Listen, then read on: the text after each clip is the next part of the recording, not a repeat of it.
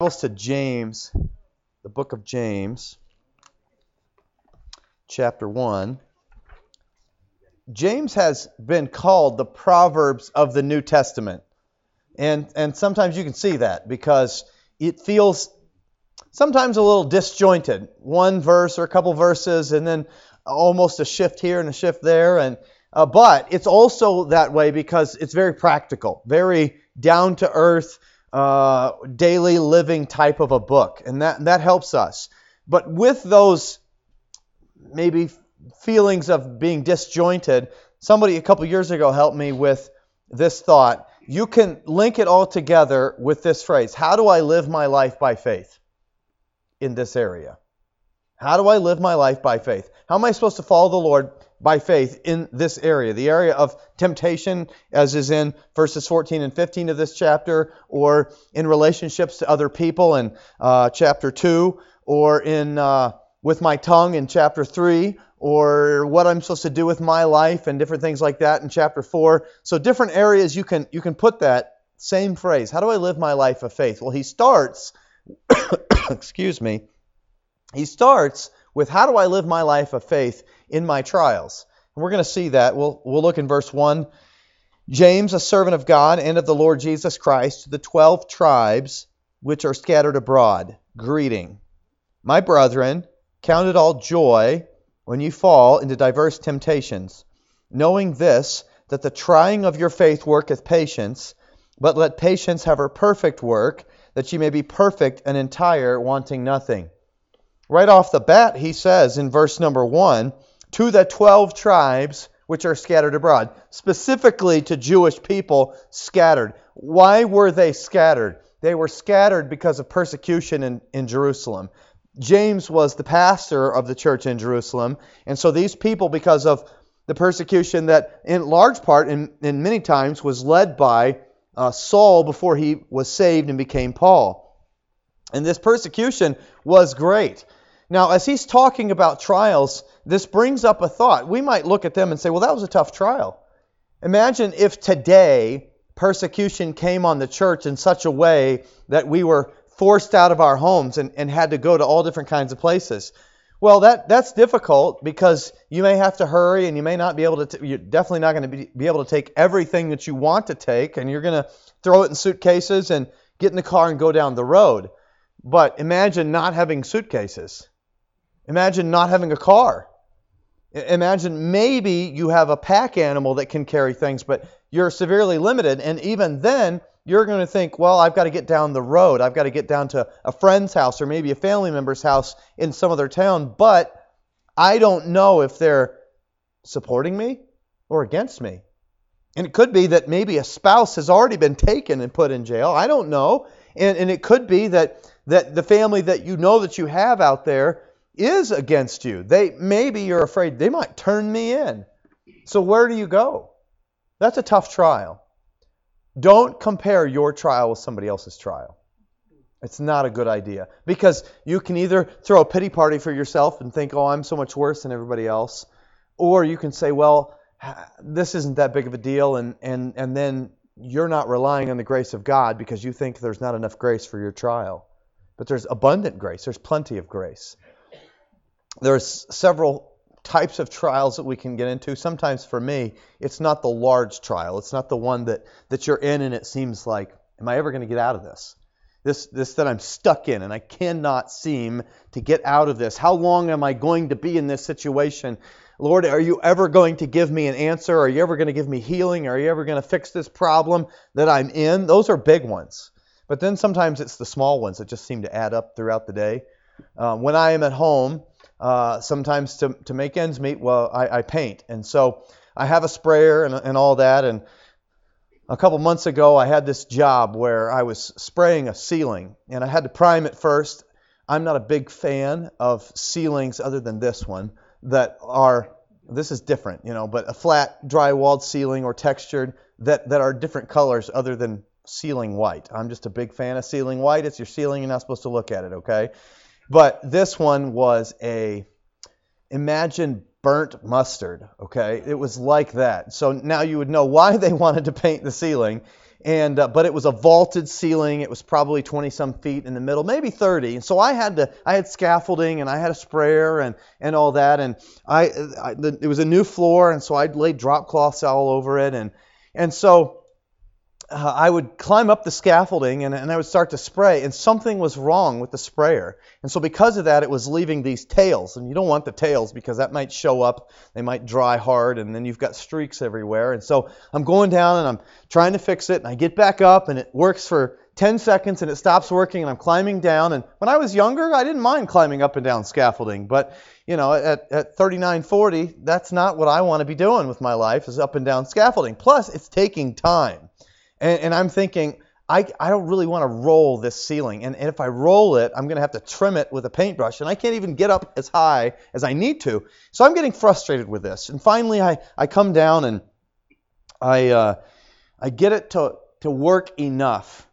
And then uh, I'm switching. Uh, I'm switching around, and, and when I did, I, I moved the, the sprayer, and I didn't touch it, but the sprayer did, and I knocked over that bucket of, of, of paint.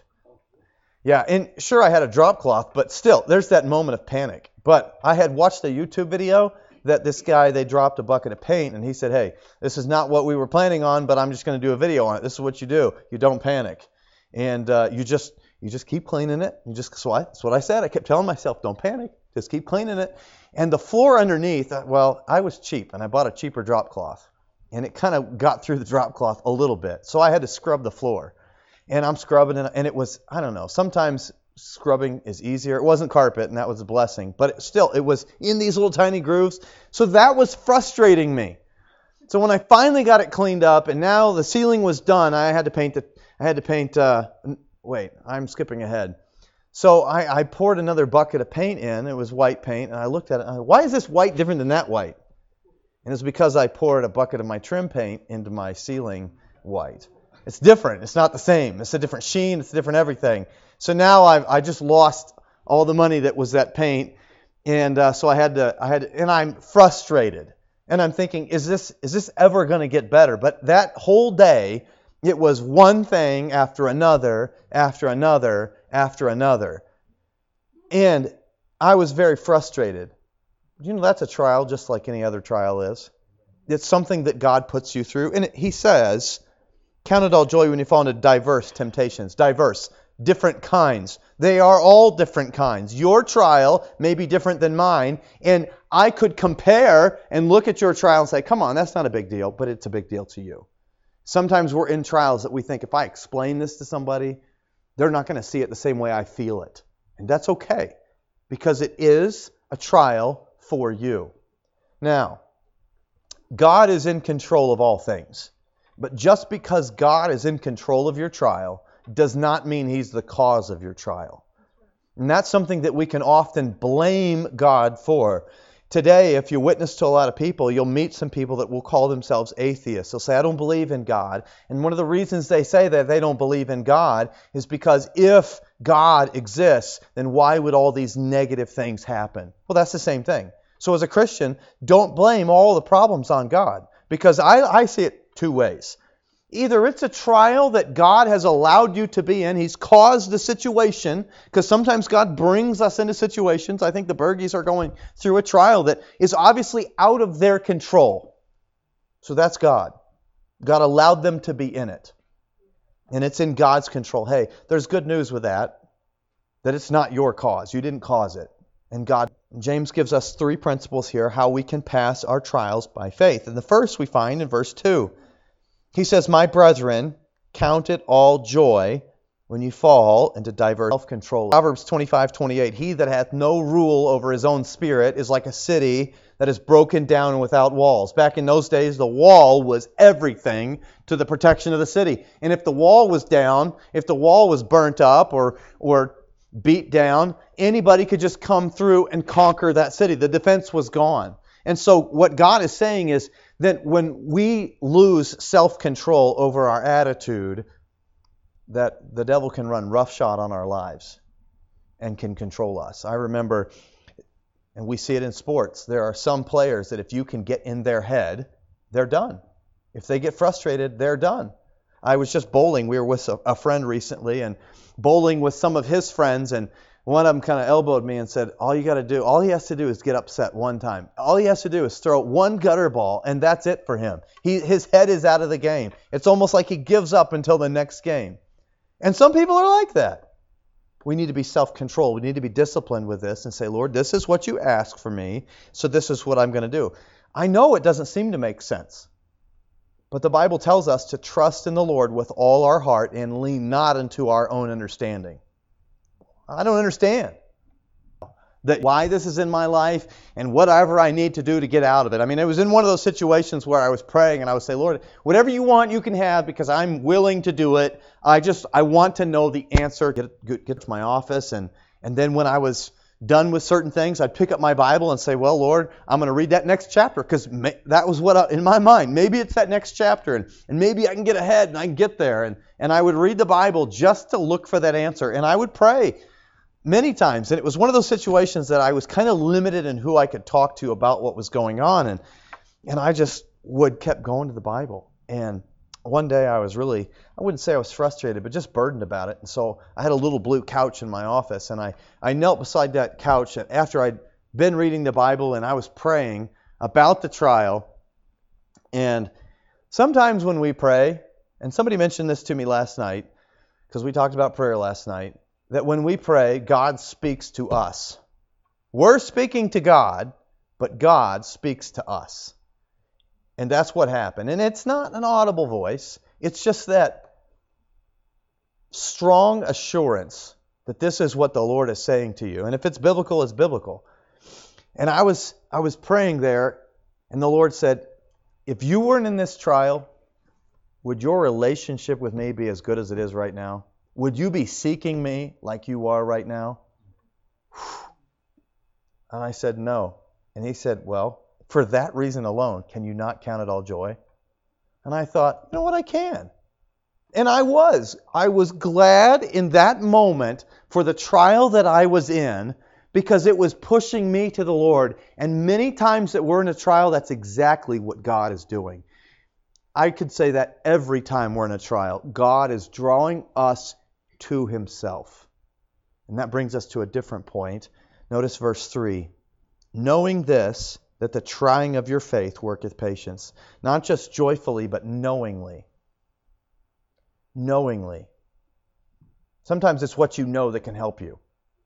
I like to read, and I like to read eclectically, just all different kinds of things, but I, I have a favorite genre of reading. I love biographies Specifically, I love special forces people biographies. That's just I, I, just like it. For one of the one of the things is I love reading about their training and how difficult it is.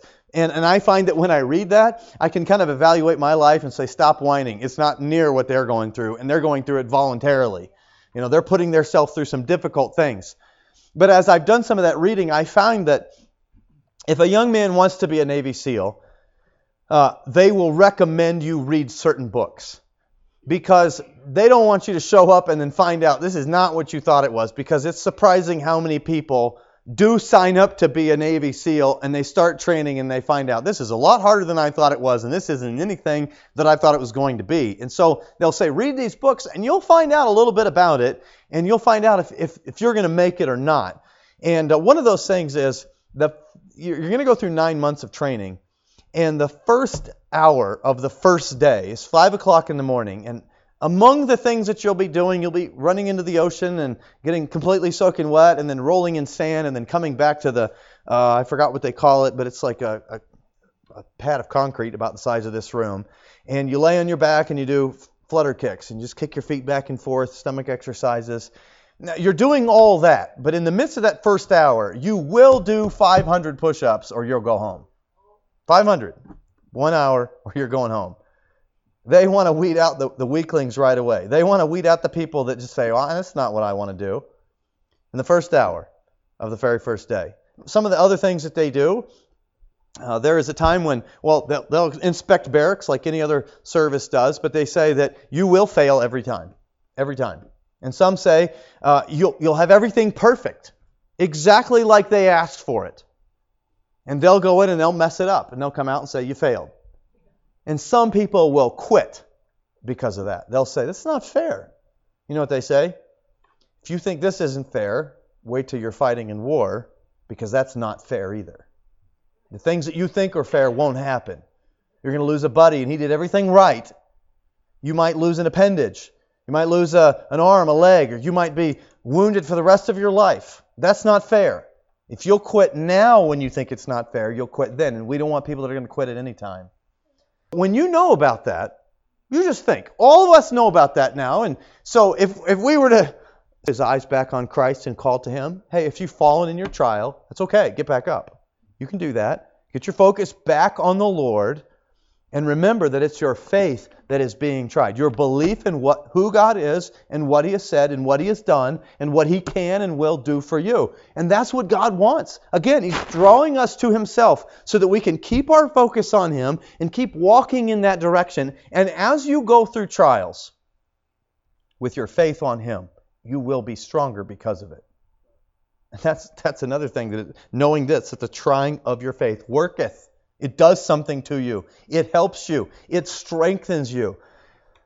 So we know that it's trying our faith. We know that it will accomplish something if we keep our faith on Him. Let's ask this question Who is it that is doing the trying? Do you think it's the devil? No. Do you think it's the world? No. They may be involved in trying to make it worse, but who is doing the work on your life?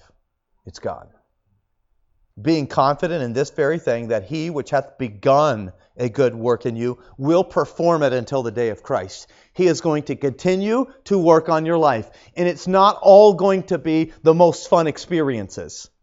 It may be a trial, but that's what God is using in your life. Don't use that as an excuse to bail and say, well, it's hard.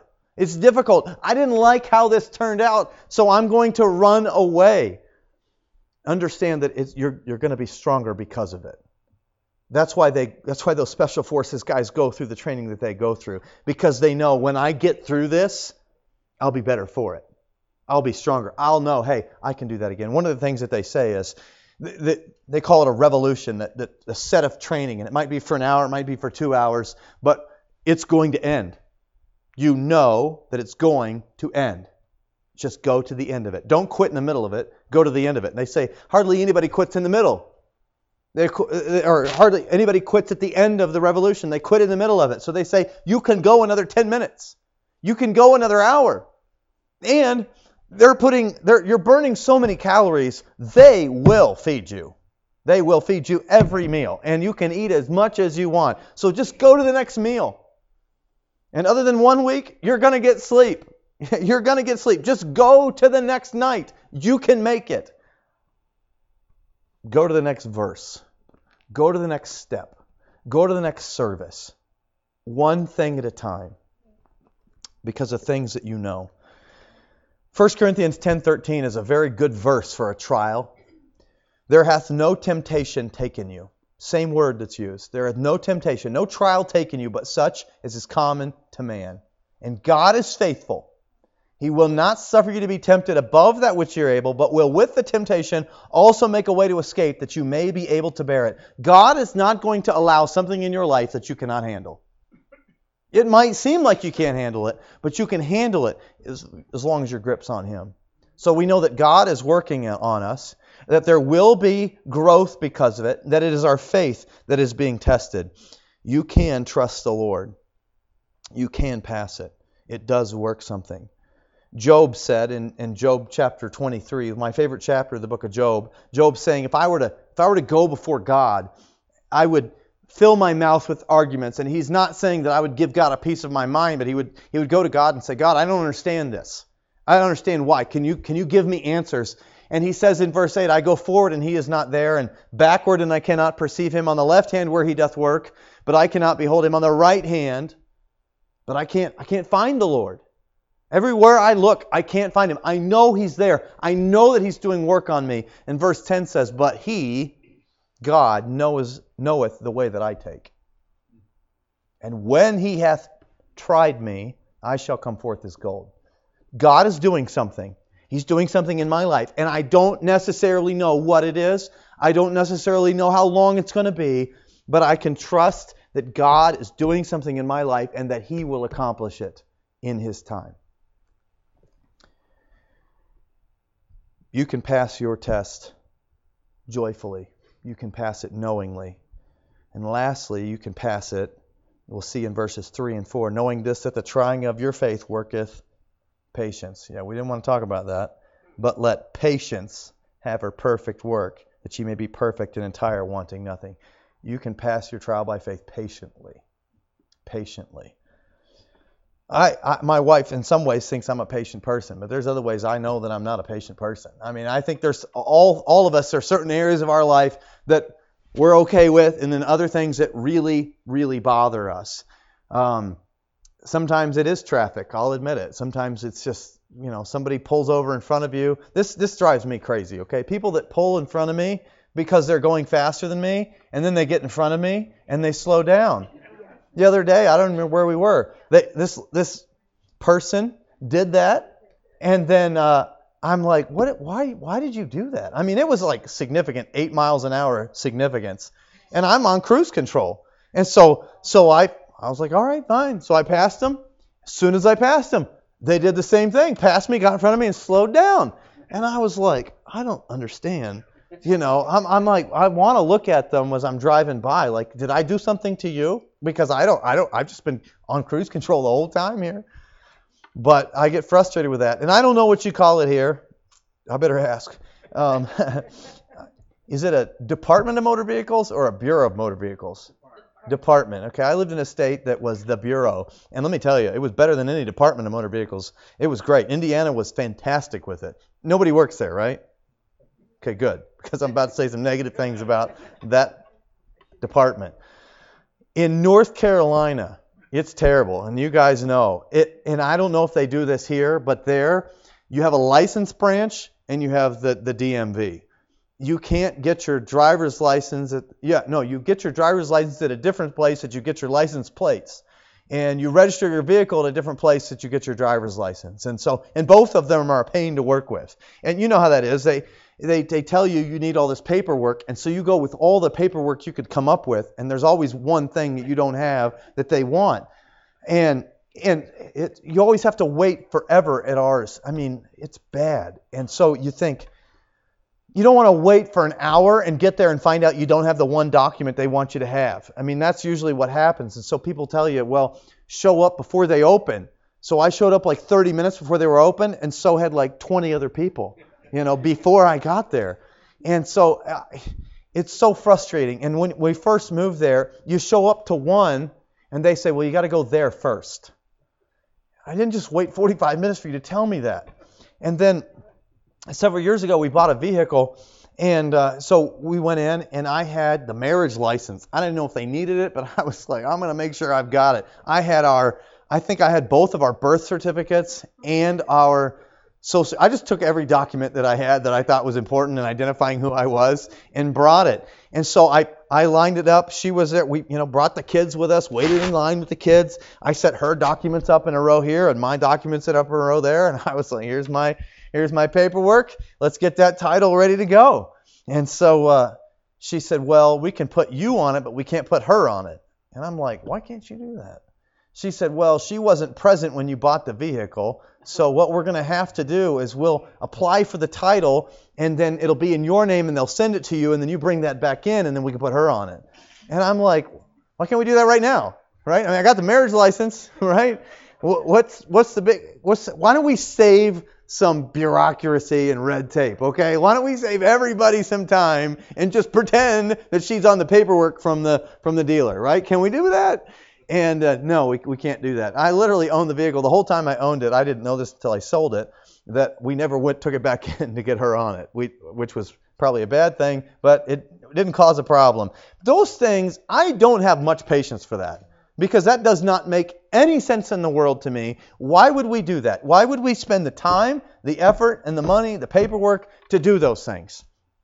When I was young, I thought, you know, I would see people in a doctor's office or a DMV, and I hated it. You know, I'm here, and it's not even my, it's not even my health issue, or it's not even my vehicle as a kid. And so I was just antsy, and of course, you didn't have phones then, and all those kind of things. And and I would look at adults, and I would think, they look like they're okay with this. And so I thought, maybe when I'm an adult, I'll I'll know what it's like. I'll be able to wait. I'll be able to be patient, you know? That's not true. I I thought that I thought that patience was the ability to wait. And that's not true either. Patience is the ability to wait with the right attitude. Yeah. It's the ability to treat other people with the right attitude. But in a trial, we don't want to have the right attitude. That takes, again, a choice that I'm going to rely on God to help me to do the thing that He's asking me to do. The trying of my faith works patience. And that I need to let patience have her perfect work. That word patience here literally means to remain under. Oh, we don't want to remain under. We don't want we don't go to the DMV just to sit so that we can learn how to be patient. We don't choose the trials that we're in so that we can learn how to wait on God. They that wait upon the Lord shall renew their strength. I think it's I know this is English, okay, and not in the original language it was written. But that verse, when I think about that verse, I think about a waiter or a waitress. You know all about that, don't you? So I'm, I'm you, did a great job today. So this is perfect, okay? Because we went and had some coffee. I think, in my mind, a good waiter or waitress, they're ready to fill your cup of coffee, and you did. It's it, it wasn't even empty, and it was being filled. Somebody that's paying attention to what's going on. Are they standing in a corner and doing nothing? No, they're busy. They're busy. When we wait on the Lord, we shouldn't stand in a corner and just wait for God to do the work. But we should be busy serving Him. We should say, okay, Lord, I'm in this, but I'm in this for you. You've got something planned for me? Okay, well, we're going to get through it. I'm not going to focus on myself. Anytime you're in a, a heavy trial, don't focus on yourself. Focus on somebody else. You've got negative things happen in your life. You want you want joy back in your life, then go serve others. That's what's going to bring that back. Patience, waiting actively on the Lord. In our church in Indiana, there was a lady that when we first arrived, I, I noticed uh, she had a bandage on her left arm and and she uh, she was difficultly playing the piano and uh, I knew that she was a nurse at the hospital. Come to find out what happened to her arm, uh, she's also a very accomplished builder. And she just has a lot of talents in those things. So she, there was a man in our church that was building a barn behind his house, and she was helping him. And so I struck up a conversation with her, and I asked her, I said, "How did how did this happen?" And she said, "Well, she said I was helping Brother Dunfield, and I, uh, I broke a rule that I knew I shouldn't do, and she said I was cutting some sheet metal with a, with a circular saw, and uh, I was wearing loose clothing. And she said, and part of my hoodie got caught in that blade, and it pulled that circular saw into my arm, and it cut her pretty bad. They said I'll, they said I would never be able to use my fingers. And so she can play the piano, but I don't think she can bend her fingers, and she has to play a little differently. But it's profi- she's still proficient in playing the piano, and she was still a nurse through through much of that time. And come to find out, that wasn't the only trial that she had in her life. In fact, she has three children, and many years before that, uh, she and her husband both worked in the hospital. Uh, she was a nurse in the ER, and he was a doctor in the ER. And some man, for some unknown reason, walks into the ER and pulls a gun and starts pulling the trigger. And her husband was shot and killed right there in the ER. So here she is, a single mother trying to raise three kids. One of them, the youngest, ended up with major kidney issues and had to have a replacement and had to go through all that process. And there were a couple other things. So that's the context of what I know of this woman. And I remember early on, there was a testimony service. I remember she was sitting right near us, and it was just a, just a brief testimony. And she said, in that testimony, she said, and she didn't say anything about her life. She just said, I've just learned that God loves me and God has the right to do anything He wants to with me. And she sat down. I was like, wow. You're not going to find that in any theological dictionary under the sovereignty of God. But from a personal perspective, you cannot have a better view of the sovereignty of God. That God loves me and has the right to do anything he wants to with me. But she had learned that, you know what, no matter what has happened in my life, I still love God because He loves me. And I'm willing to go through anything that He wants me to because He loves me. When you have that perspective, you can go through a trial and be patient. God, I know that you care about me. I know that you're here with me. I know that you're working on me. I know that you want me to just trust you in this. And Lord, because of all that, I will be joyful. I'm going to choose to be patient through this. Lord, it doesn't make much sense and I don't understand it, but I'm going to allow you to draw me close to you. And Lord, there's going to be times when I'm tempted to escape, but help me not to escape, but to remain under knowing that you're here with me. Would you do that? Would you take your trials as God has through James told us to be joyful, to be knowing that He's working, and to be patient? With your heads bowed and eyes closed.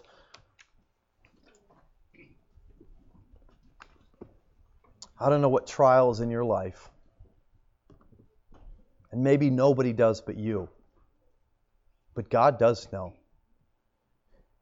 And I believe that God used this passage in your life to encourage you and to challenge you to stay the course, to trust Him, to choose to be joyful and to choose to be patient, to, to have the right attitude through it. And maybe God has spoken to your heart and you say, Preacher, that's me. God has spoken to my heart about the trial that I'm going through. If that's you, would you raise your hand? God has spoken to me about the trial that I'm going through. Praise the Lord. Would you say, will you take this time to recommit yourself to God through this? Maybe you sit here today and you say, Preacher, I, I have trials and maybe I'm in a trial, but right now the, the real need of my life is to know Christ as my Savior. There's never been a time where I came to God and said, God, I'm a sinner and I need to be saved. Would you save me? If that's you, would you raise your hand? I just I don't want to point you out. I just want to say thank you for that. Anywhere at all, you'd say, I need to be saved, and I want to raise my hand as a testify to that. Would you pray for me, preacher? I need to be saved. Anywhere in the room. All right. Would you stand to your feet with me? As a